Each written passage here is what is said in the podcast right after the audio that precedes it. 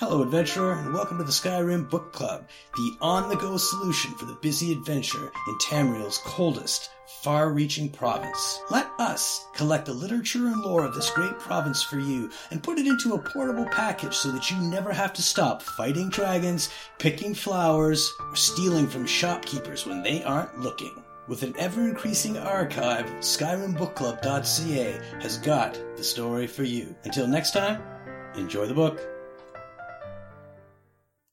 Hanging Gardens, a travel guide to the Hanging Gardens of Wasten Coridale, written in both Dwemeris and Aldmeris. This book was apparently written in Dwemer and translated to Aldmeris. Only fragments of the Aldmeris is readable, but it may be enough for a scholar of Aldmeris to translate fragments of other Dwemer books. Guide Altmer Estriel led with foot flames for the town center where lay dead the quadrangular gardens. Ask the fountains and chains and vessels their naming places why they did not use solid sound to teach escape from the earth bones, nor nourish them with frozen flames.